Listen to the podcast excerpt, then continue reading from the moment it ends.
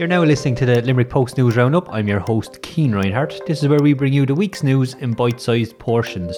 And I'm joined in studio now by journalist Bernie English. Bernie, you're back to being just a journalist after I'm head of news so, yeah, for two weeks. Yeah, I've, I've left the lofty heights of news editorship.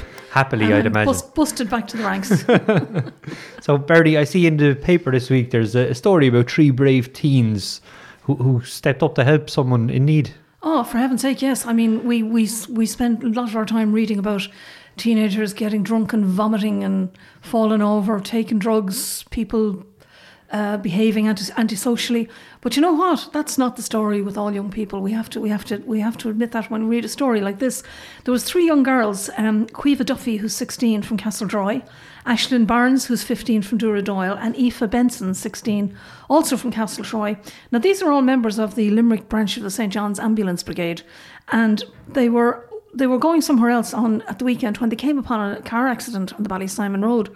Now, anybody who's ever come across a medical emergency or an accident knows that it's it's you know it's quite challenging to keep your head in those circumstances. That fight or flight mode kicks yes, in, doesn't yeah, it? and the responsibility of trying to look after somebody who's been injured in a car accident until until specialist help arrives is really quite daunting. But these three young women um, took charge of the scene. Not only did they look after the injured man, but they sealed the scene off and made sure that it was protected from any other cars coming and crashing into it, which happens quite frequently apparently.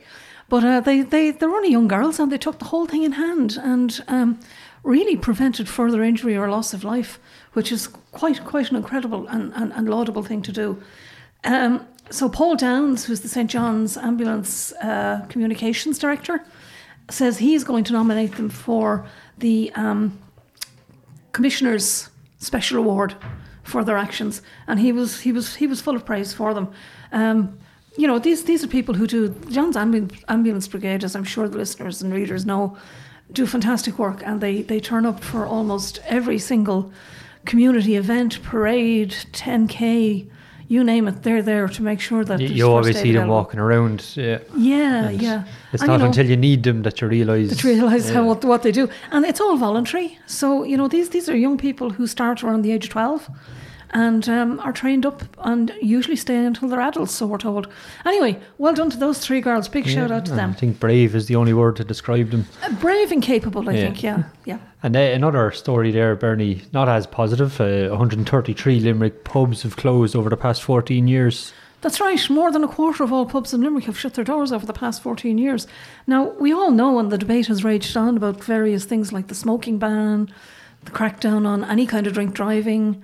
Um, Taxation is always going to be an issue as taxation well, is isn't always it? going to be Yeah. an issue. The price, the price of insurance uh, for public liability insurance, particularly for, for an organisation like a pub, is huge. Yeah. So uh, this this is this is according to a survey from the Drinks Industry Group of Ireland, Digi, and they're calling on the government to ease the burden of, on rural drinks businesses by reducing Ireland's high alcohol excise tax gradually over the next two years. Um, apparently, we have the second highest overall al- al- alcohol tax in the EU, the highest excise tax on wine, the second highest on beer, and the third highest on spirits, which is really kind of baffling given wine is something people generally drink with, with a meal, you Yeah. know, um, which makes it very difficult not just for pubs but for restaurants. Um, and the pub, pub closures continue, and revenue figures show that 71 rural pubs closed in 2018, and that there's 1,535 less pubs in rural Ireland than there were in two, 2005. So yeah, your local your local pub, which is of course much more than a place to have a drink, it's Yeah. a place where people go to meet each other in in ru- rural rural communities where people can be quite isolated And in the particularly older well. people. Yeah. Yeah. you know, it's where they go to watch the match. It's where they go to meet their neighbours and Yeah. talk rubbish about sheep or whatever, or football or hurling or whatever they want to. But it's you know the, the rural pub was off, was one time at least the answer to isolation for an awful lot of people, and it seems a shame one that the pubs are closing and jobs are being lost. Um, and two, that you know the people who used to find that as, as probably their only social outlet now can't avail of it. And especially considering a lot of the issues highlighted in your piece are preventable. Absolutely, yeah. taxation Yeah, and- absolutely, yeah. And you know, they, they, they, they- okay, the smoking ban is one thing. I think, Yeah. to be fair to pub staff, that that was driven by them for health reasons, and you know, it's worked very well. People go outside now and have their cigarette, and that's fine. But I do.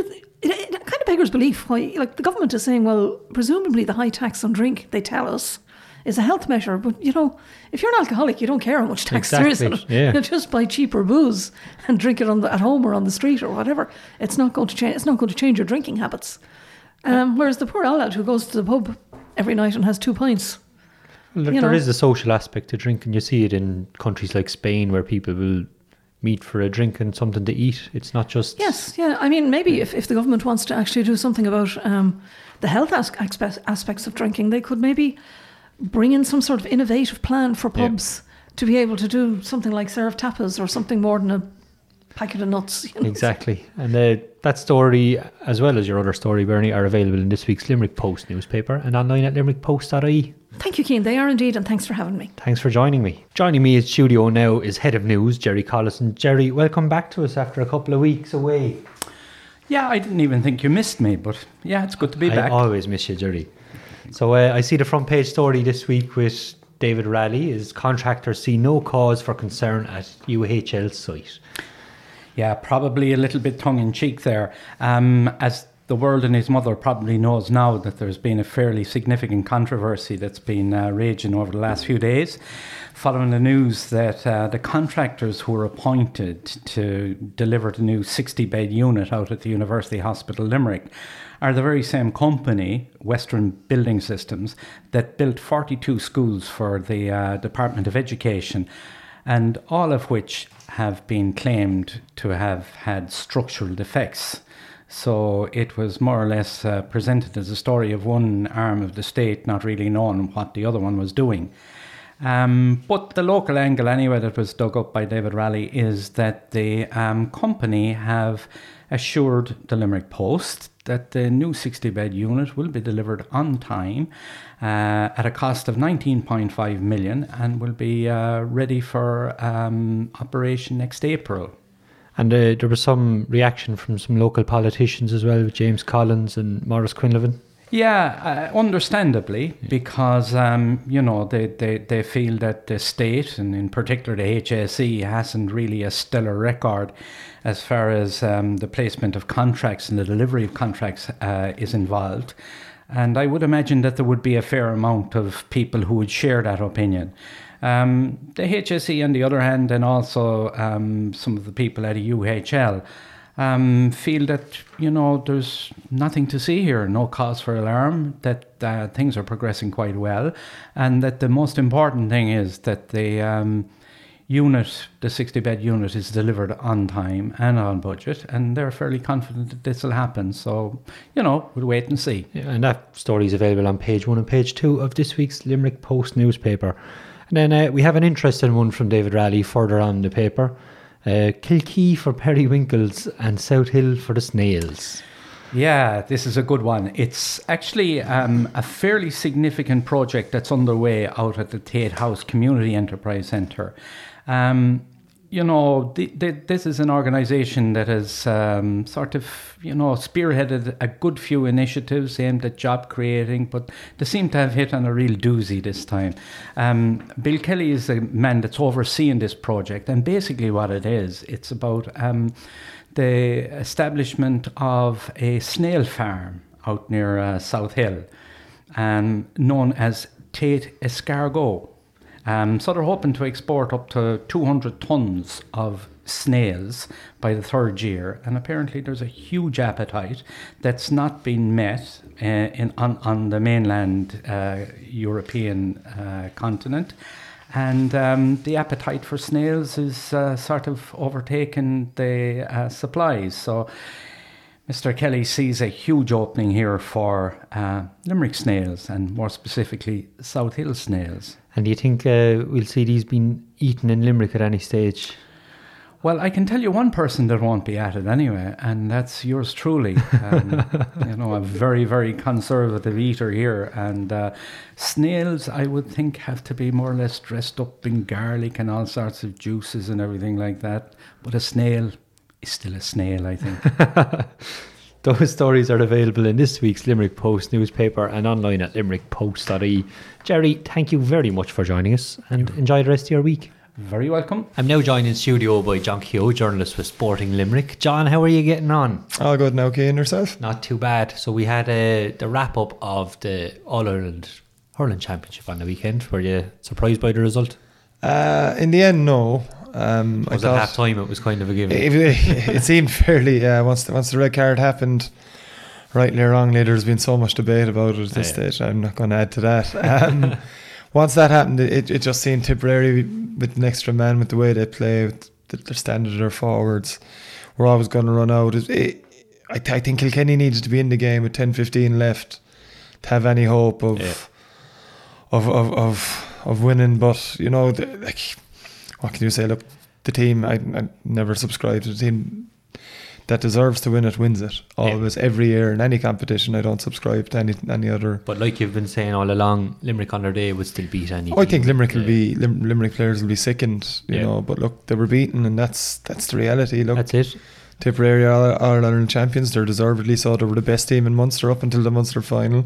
Scraped through Laois, scraped through Wexford, but you don't you don't win every game easy. Like so, Liam Sheedy factor strikes once again for Tipperary. you know, it has to be said. Look look at the impact he's had, and as much as it pains me, fair play to them.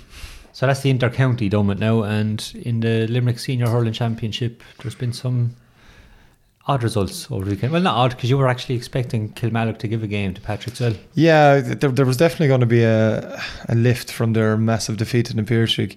They had a great start to the game against Patrickswell. Um, seven points to no score up, but kind of their discipline let them down. Gave Aaron Gillane free chances, and you give Aaron Gillane chances like they, he was given from frees, especially. He scored 11 frees. 13 points overall of their 18 points, so that kind of tells its own story. But better from Kilmallock, they'll be sick and they didn't come out with the win. Patrickswell were nowhere near at the level that we've been used to seeing from Yeah. them this season. But they still pulled away with a draw. They're on seven points, pretty much, unless some crazy miracle happens, which isn't going to happen. They're through to a semi final. They've booked their place. Um, bit of a blow, though, in the aftermath of that, we found yesterday. Kieran Carey, the Patrickswell manager and columnist, with Sporting Limerick and Limerick Post, confirming that Aaron Gillane has suffered a fractured jaw. Fractured jaw in two places. Funnily enough, for an incident that wasn't blown up as a free. Um, And so did he continue on the game? Or continued on, yeah, and scored a couple of more frees to level the game. So maybe the extent of the damage wasn't known till after got a belt, but Well, with a few breaks in certain places, you can. That's it, I mean, play on. yeah, absolutely. But yeah, he's going to be he's potentially out for the rest of the championship. There's no time frame on his return as of yet, so that's a big blow to them. Elsewhere in the Pierce, got back or continued winning ways with um fairly big win over there. They were eight, they were eleven points up at one stage in the first half. It was down to three at half time. Bit complacent. Fairness, they there they got a couple of goals, but second half they just stepped up another few notches and And Willie O'Donoghue was saying they're not getting ahead of themselves. yeah, no, look, look the, the last their the last of Patrickswell in the second round of the group stages, you know, they're but on their day in Piarsaigh, like I said, it's the people like they're not just the best in the county on their day, not the best in Munster, they're the best in the country on their Yeah. day. So, you know, they're not they, they know they'll know, especially with the way they let it there back into the game at one stage. They've plenty of work still to do, you know, and they certainly won't be getting carried uh, carried away with themselves. You know, they've a lot of Niall Buckley's back from Australia this year. He's just coming kind of coming back into the team. Adrian Breen is back from injury. They've young lads like Padraig Haney and Will Hen really pushing the guys that are there, pushing for starting places, not only pushing the guys that are there. You know, so they just seem to be ticking along nicely. Okay, Patrickswell on seven points, even Piarsaigh on six, Dooner on five, you know, it's and in the last group game on August thirty first. You have the Piarsaigh repeated last year's final, and whoever wins that will be fairly likely into a semi final. Like so, huge things to play for. Elsewhere, of course, as I've mentioned, Doon they had uh, a fairly comfortable win over South Liberties as well. So that's where we are in the senior hurling championship. So it's all panning out the way you expected, really, from last week's podcast. From last week's podcast, yeah, absolutely. A start of the season, the Piarsaigh would have been firm favourites. Yeah. Kieran Carey's bounce with Patrickswell has definitely shown shown up well for them, but it'll be interesting to see. Of course, Cian Lynch was sent off in that game as well, uh, which was a rare enough thing for Cian to be shown a straight red card. He will certainly miss the Adare game, and you know, God knows how, how long more he'll be out for that. So, plenty still to play for. Obviously, now the semi-finals and quarter-finals place to be decided.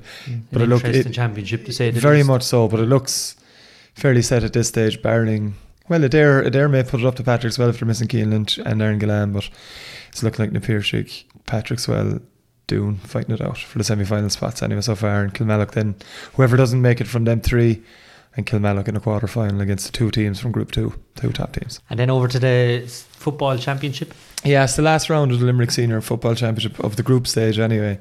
And they're already qualified as top of their group, I think it's Group 1. Uh, they play Ballylanders on Saturday night, and all the games in Group 1 are on Saturday night at the same time. Saturday evening, all the great games in Group 2 are on Sunday evening at the same time, just for obvious purposes, in case anything untoward goes on. But you have um, a situation in when Oola, unbeaten Oola, and unbeaten Newcastle West play Sunday night. Whoever wins that game will will finish top. If it's a draw, it'll go to scoring difference. Whoever wins it, we'll say go straight through to a semi final. So huge game in out in Martinstown, out in JP McManus country on Sunday evening. So that's the, the the big highlight of the weekend for me anyway. And uh, following on from the senior footballers' positive season, uh, how's the quality of football in Limerick now? Uh, yeah, but like I said, you've three unbeaten teams in the Dare, Newcastle West, and Oola. Oola have been a bit of a surprise package, backboned in a lot of ways. There's some fine footballers out there, but backboned by uh, Dunes hurlers and Dunes hurlers and the Limerick senior football team. You've likes of Richie English, Dara Donovan, Pat Ryan, uh, th- them two in particular, and a lad called Josh Ryan, who's been in and around the Limerick senior football and hurling panels, maybe not the senior hurling panel over the last few years, outstanding footballers. They've been a bit of a surprise package this year.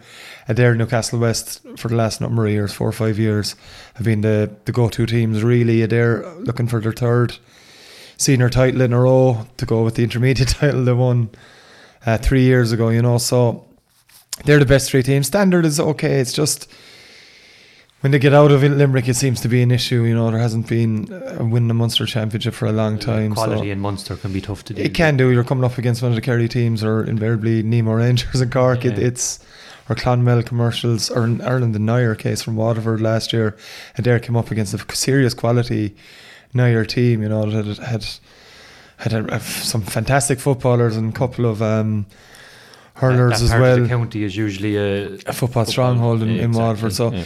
yeah. standard is improving. It's slow, slow, slowly but surely. But I think I think the next thing, if it is a Dare Newcastle West this year, who seem to be the favourites for it, not only will they be looking to do something to be winning the, the Limerick title, they'll, they'll want to make an impact in Munster Adare, especially. They've been okay two years ago when they won it first.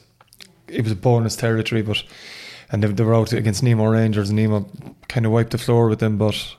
Last year they would have, been, would have been a bit disappointed with the way they played against the Nire. Nire have, as I said, have some, some fine footballers, but so do Adare. Yeah. little bit disappointed in that, but where we are at the moment now, knockout stages will tell a lot. But Adare, Newcastle, West from here, the top two teams. And uh, sticking with the football, we have uh, an article from Pat Ranahan. Yeah, Pat Ranahan this week looks talks about the glass half empty GA pundits uh, that that are currently well, mainly the RT pundits he mentions in the article. Anyway, yeah, very interesting read from Pan. It's a fair point, you know, and, and he just takes the the Dublin Mayo game as an example where you know the pundits, Joe Brolly in particular, were, were focusing on mistakes from by Lee Keegan and mistakes from Colm Boyle for Dublin's two goals early in the second half. He was saying, what about the creativity in the lead up? Con O'Callaghan's brilliant finish. You know, why, why aren't we like? And he Praising mentions the quality of the player. praising the quality of the player and the way the ability, and I, I, whether that's just.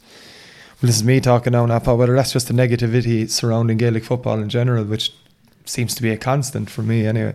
Conor I Callahan is what age now? He's He's only 22, 23. he's a freak. He's phenomenal. Yeah. And like I'd argue, and having seen him, Lee Keegan, one of the best. he just uh, Lee Keegan completely out of position. I think Mayo got that wrong, but that's that's for another day. But you know, Con O'Callaghan is as good a hurler, if not a better hurler than he is a footballer.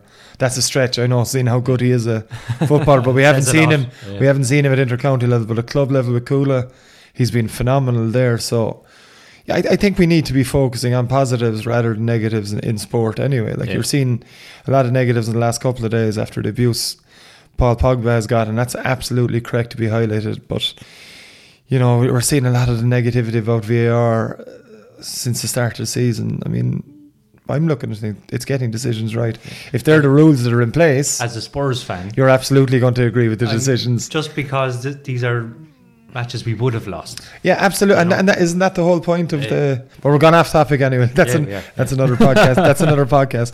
But it's a very fair point, and he he made a good thing rather than focus on the Sunday game about negatives, this again, negatives.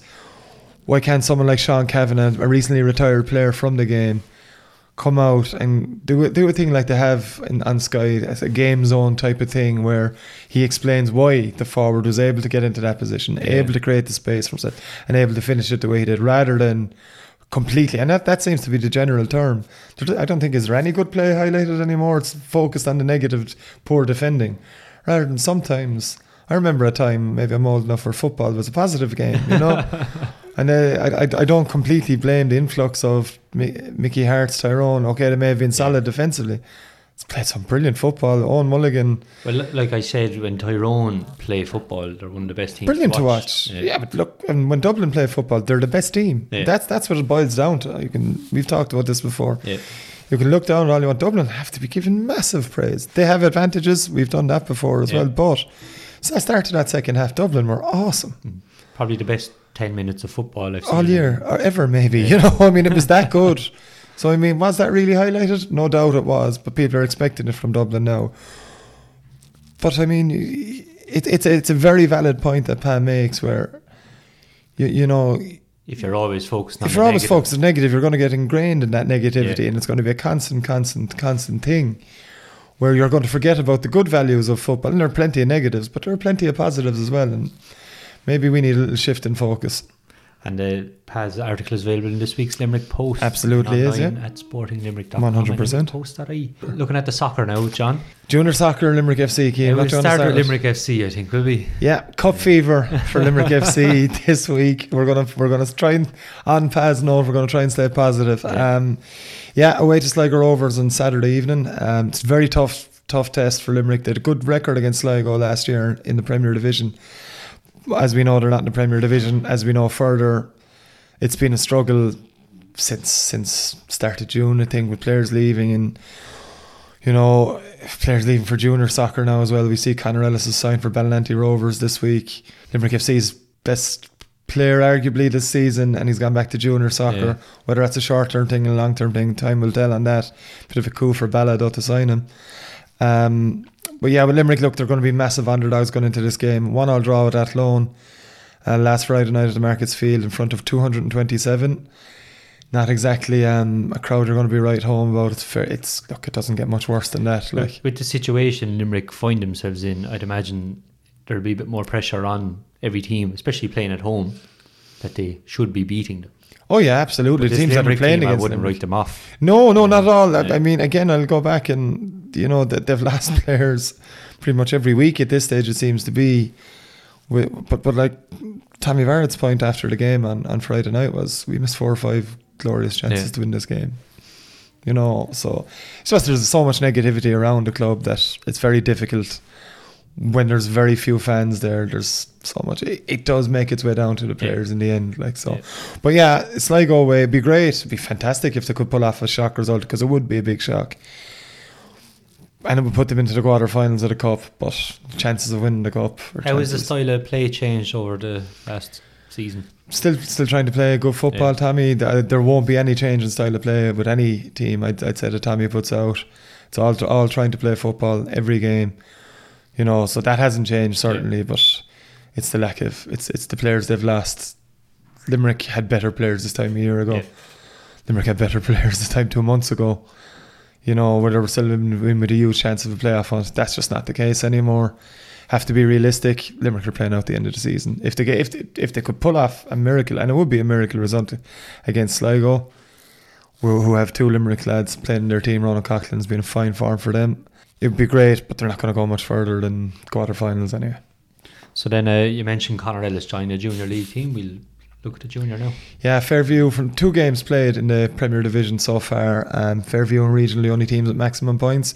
The season started off last Thursday with um, a huge result. Is the only way to describe it. Judging on last season, Pike beating Janesboro six one. Janesboro have added to their squad since, but it was a big result for Pike. Yeah. Limerick FC player Robbie Williams now over that Pike team.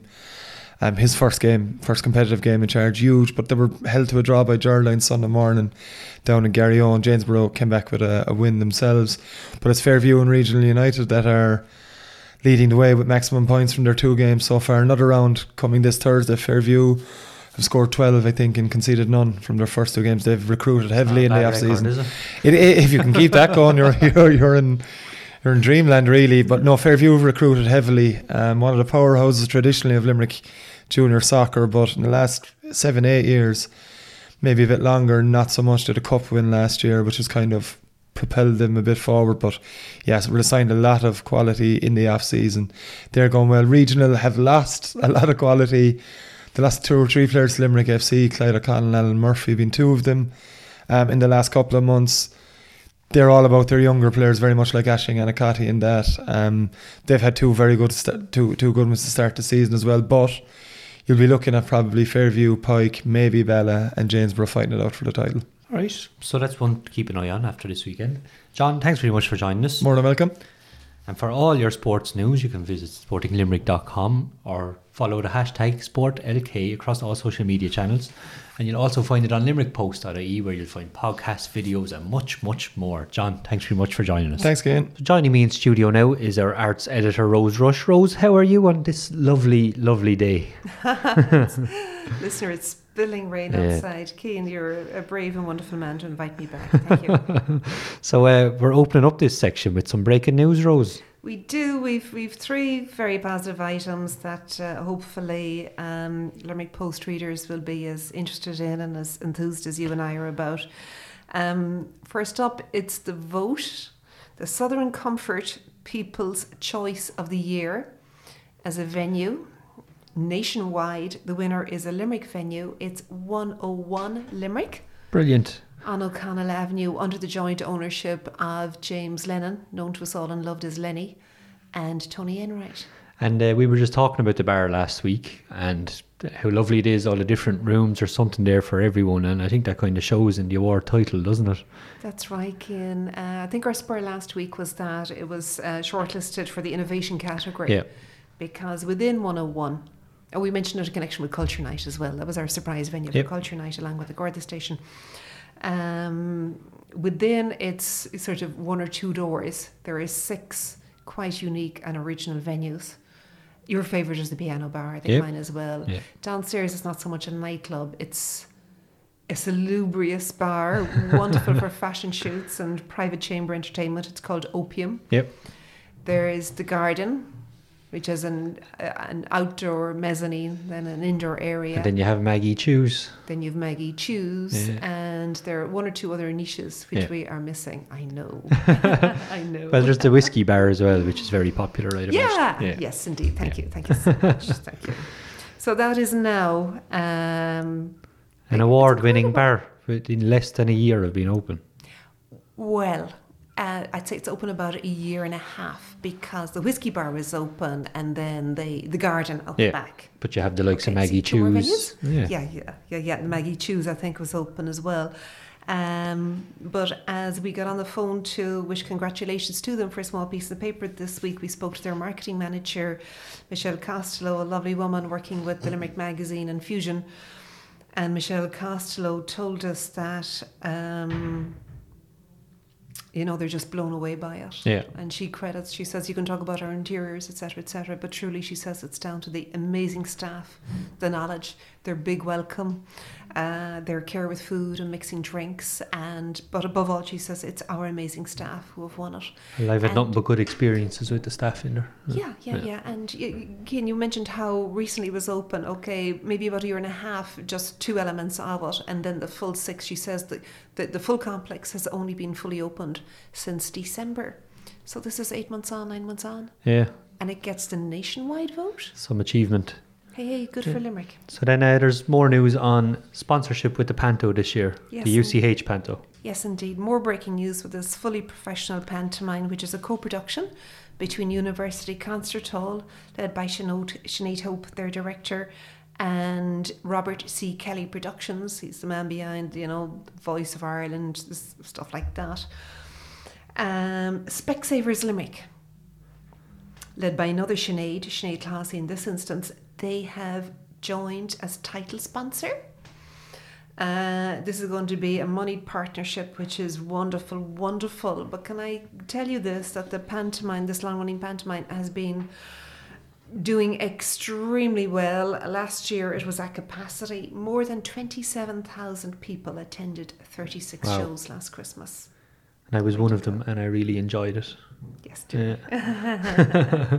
it's always a brilliant show. It is. It's always You're both top notch. Yeah. Dear friends of our own, Myles Breen, he's a bit of twanking it this year. Richard Lynch of I Love Limerick. Richard is playing the Emperor. We can tell you about the return of Haley Joe. Uh, we can tell you about the return of Tom Mahoney. And we hope to have very big news for you next week with respect to um, who the all out, you know, premier star is going to be this year. It's very exciting. A nice little chat with Sinead Hope about it, but she makes a point to me, Rose. You know, we're very pleased that the Concert Hall approached us to come on board as production title sponsor. We have been a UCH supporter down through the years, both as patron and for the last few years supporting the Sunday cinema screenings, which are for families. And then she tells me, look, our own business, we're 30 years in Limerick, our own business is about working in the health sector, audiology and eye care with people of all ages. And she says that's true of the concert hall as well. They're on the go 26 years, and their client base, which is in the Midwest and beyond, you know, again, it's all ages. So this is a partnership that's just ideal. Brilliant. And uh, Rose, looking at the arts page, then this was a bu- busy period for the arts, which we said for the last few weeks. But uh, looking at the page, it looks like there's still a lot more to come. Look, how do you pick season highlights in a program that extends throughout September, October, November, December, into pantomime into January for two venues? So I sat down with Jill Fenton, who's marketing manager for Lime Tree and Belltable, and Jill and I looked at each other and said, "Look, we have to bring this in on one page." So for this unit, we're looking at Lime Tree only. And we're looking at three spectacular productions that clearly are professional. So have we a minute to go through them? we have indeed, Rose. Okay, in date order, Fidget Feet Aerial Dance Company. They're located in the old Burlington Industrial Estate, out the out the Ennis Road. Uh, again, they have national funding. They do, you know. Jill describes them as Fidget Feet, a combination of circus, aerial, theatre, and dancing. Um, they got a good tranche of funding for this show, which is going to be Bingo Wings, because they're working and training with various communities. They're working on this a long time as well. Mm. Because it was uh, last year they were still working on it, wasn't it? Bingo Wings? About a year ago, yeah. Okay, They you announced that they your were- own show, yeah. okay, in your own podcast. I think you did something with them, did you? I think we did a bit of video with them before when they were spoke. They spoke about bingo wings I remember you Yeah. going out. yeah. Yeah, yeah, brought back beautiful footage. Okay, so Bingo Wings platform in Lime Tree, September the 13th at 8 pm. And again, September the 14th, a slightly earlier hour of 6.30 p.m. And I think that time slot is specifically to encourage the community supporting the training and performances that went out to work with them in this extraordinarily technical and aesthetically very beautiful stuff. The last time I saw Fidget Feet was in the end of year showcase for Irish World Academy. My Christ, they were a knockout. Yeah. You know, the great Rhiannon Giddens came out after them and said, My God, she said, I have to follow that. So And most of the public would know them from uh, St Patrick's Day Festival, the parade. They're usually hanging above the city somewhere. With you, with you and your camera, yeah? yeah. So anyway, um, I believe you're familiar with the young offenders. I am indeed. You dig their shtick. Yeah. Do you want to So- tell the, the I wouldn't be, uh, reader about them? Come on. I, I think you probably know a bit more than I do, Rose. I do. But uh, I know tell me they're, about uh, the young they're offen- a- I know about this show, but tell me about the young offenders. It's a show based in Cork, isn't it? Of two lads who uh, are probably trying to do something different with their life What compared does that to. mean? You're in my Um, thing, yeah. Well, they're, they're young offenders. That's the only way to put it, really, you know. But uh, it's a nice comedy and bit of I- Irish humour. Yeah. Okay, I Irish humour. Okay, we're sold. Anyway, apparently the craziest character in The Young Offenders is Shane Casey. Sorry, it's played by Shane Casey. The craziest character is Billy Murphy. And Shane Casey has written a show and he acts in it, and he's directed by the great Pat Talbot, who's an old friend to the page, an old interviewee. Pat Talbot Productions works out of Cork, and he's synonymous with Everyman Theatre and premiering there. He's done very, very good quality stuff. He's very much intrigued by Ireland, and as I describe, Ireland's writers and agents of the state, be it Michael Collins, be it uh, you know Casey and short stories, things like that. His his stuff is always you know, being rigorously attentive to Ireland's tradition. Pat, in this instance, is director of Wet Paint, which is written in its entirety by Shane Casey. And it's a two hander playing with another actor. And uh, what you said, it's Irish, it's Irish humour. Jill Fenton of Lime Tree tells us this is comedy, really, and a drama. It's pure Irish, centred on a day in the lives of two painter decorators. So, booking into Limerick for one night only, Thursday, September 28. That's one worth checking out. Mm-hmm. Yeah. I'm probably a little bit more turned on by the, you know, I'm a huge fan of Poirot. Agatha Christie and Miss Marple, that does it for me as well. Uh, a London company, uh, they're called Middle Ground Theatre Company. They're bringing in a very rich production. It's going to Two Ireland. It stops in Lime Tree on September 30th into October the 2nd. So it's a three night run. It's called um, Agatha Christie's A Murder is Announced, a Miss Marple mystery. So that's one for all those uh, crime heads, isn't it? The young offenders and Yeah, not so yeah. young. Okay. now I don't know what the thank God I don't know what the storyline is. I'd be encouraged to blab about it, but um, Jill has pointed us in the direction of a, a really starry cast. Um, Sarah Thomas is Miss Marple of Last of the Summer Wine. Kasia Pelka, she's from Heartbeat Family Affairs. Tom Butcher from The Bill and Doctors. Jenny Funnell, as time goes by. Lucy Evans from Coronation Street. And Tom Gibbons from The Archers. That's some line up for a Yeah. theatre on your doorstep, yeah. isn't it? Well Yeah. happy anyway. Three Yeah. nights from the end of September until early October. Brilliant. Okay. Now we did a little word of Peter Whelan this this week. Um, not a name that might translate to sort of the casual reader of arts and entertainments, but uh, he's a big cheese in opera. He's a big cheese in classical music and baroque music, and he's director of the Irish Baroque Orchestra. They had they were a seriously central pole to the very good quality Killaloe Chamber Music Festival this week. Very pleasant man. There's a lot of uh, classical presence. music and opera going on around Limerick the last while, isn't there? Yeah, yeah, thank God. There always Yeah. has been. Yeah. You were blowing, Cian. Trust me. it's always been a, a You're from Waterford too. Rose. Glossing over that. Okay, the Irish National Opera have co-opted with the Irish Baroque Orchestra and they're bringing Griselda to us. That's on October 24th only.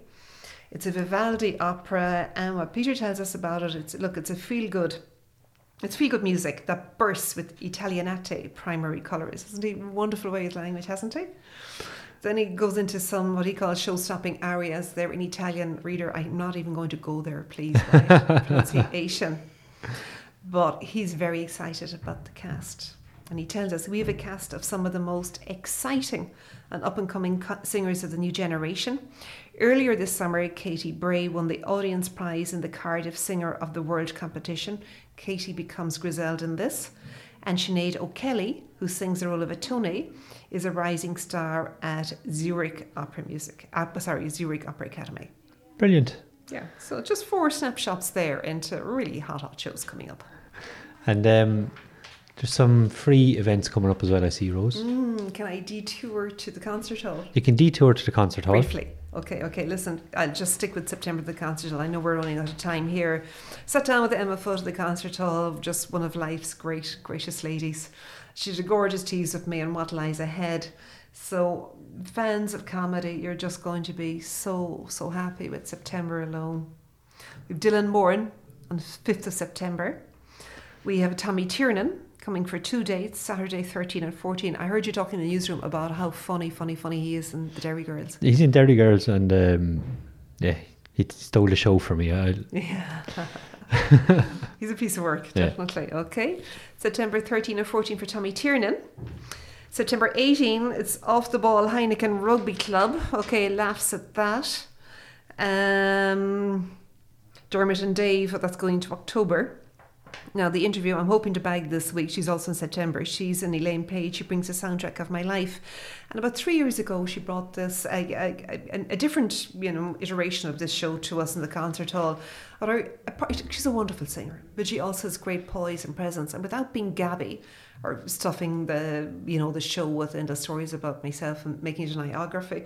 She just revealed uh, a prelude to each piece and why she'd chosen it was an insight into her life and where it was at a certain stage, or working with so and so, or maybe having a love affair with so and so, or you know being the opening name for "Don't Cry for Me" Argentina, where she was Evita and indelibly so. I'm still a fond of Madonna. So Elaine Paige is coming 29th of September. But I'm just going to give you a little nugget here on the Miami Showband story because last night RTE platformed an hour long documentary review with band members of the Miami Showband story and how shocking and shocking and not shocking the, mm-hmm. the, the blowing up and the, the murder was of several of the band It was on members. Netflix as well, I think. The yeah. There was a Netflix documentary. It's yeah. very interesting. And two things, three things really, really, really, really came across. Um, undeniable and ultimately proven in court UDR collusion. Uh, who had access to uniforms, etc., etc., who had access to routes, who was aware of a loyalist hotspot of illegal activity um, in the vicinity that was never shut down and ultimately was implicit as well uh, that the Miami show band that they were the great sin today is mixed race, but back in those days uh, that they were Protestant and Catholic. That seems to have been an yeah. extraordinary red flag. So the poor misfortunes who thought it was a good idea to kill people because of that. But again, the third bomb was for me was the fact that to that point musicians had been untouchable and bands crossed over around the country, show yeah. bands particularly, for, to play to enormous dance halls. That musicians and show bands were untouchable in those very violent and fiery days. So that the Miami show band about it yeah. was was truly awful. So um, this is I'm just going to tell you what, what Emma has given me here about it. It's this story. It, it's it's a musical with their music and also narrative told through the eyes of two best friends and Miami Miami show band songwriters, Fran O'Toole and Des Lee. Uh, these are the the principals from the band, but they're played by actors.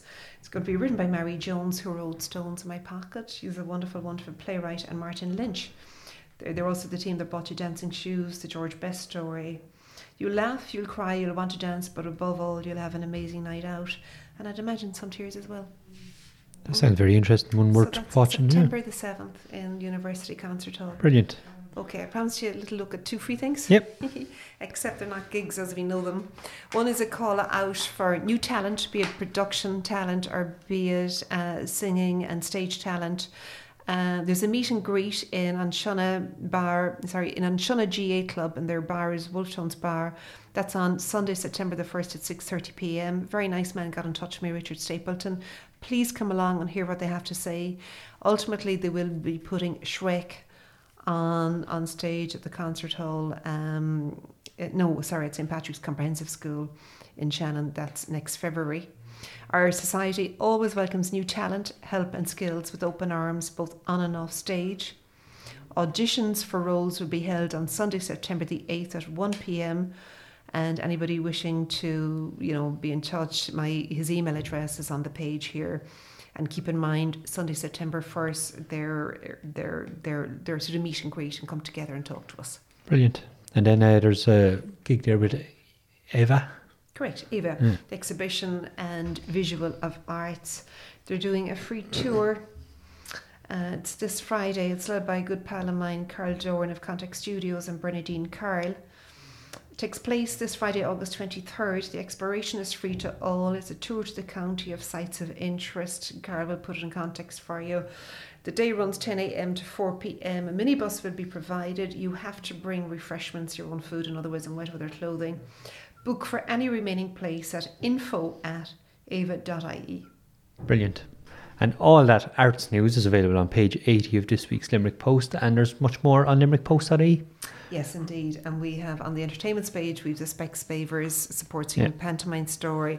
And I think page 27, you can read more about 101 and other lucky venues such as Dolan's, who won the Southern Comfort People's Vote Munster Bar of the Year and Mother Mac's and Adare Manor, who are also in the running for, for People's Voting Brilliant. And congratulations to all those businesses. Rose, thank you very much for joining us. You tolerant men. So that's it for this week's Limerick Post News Roundup. For more news, sports, arts, entertainment, and much, much more, visit limerickpost.ie or stay up to date on all Limerick news by following the hashtag Keeping Limerick Posted across all social media channels. I'd like to thank Bernie English, Jerry Collison, John Keogh, and Rose Rush for joining me for this week's podcast. I'm your host, Cian Reinhardt, and we really are keeping Limerick posted.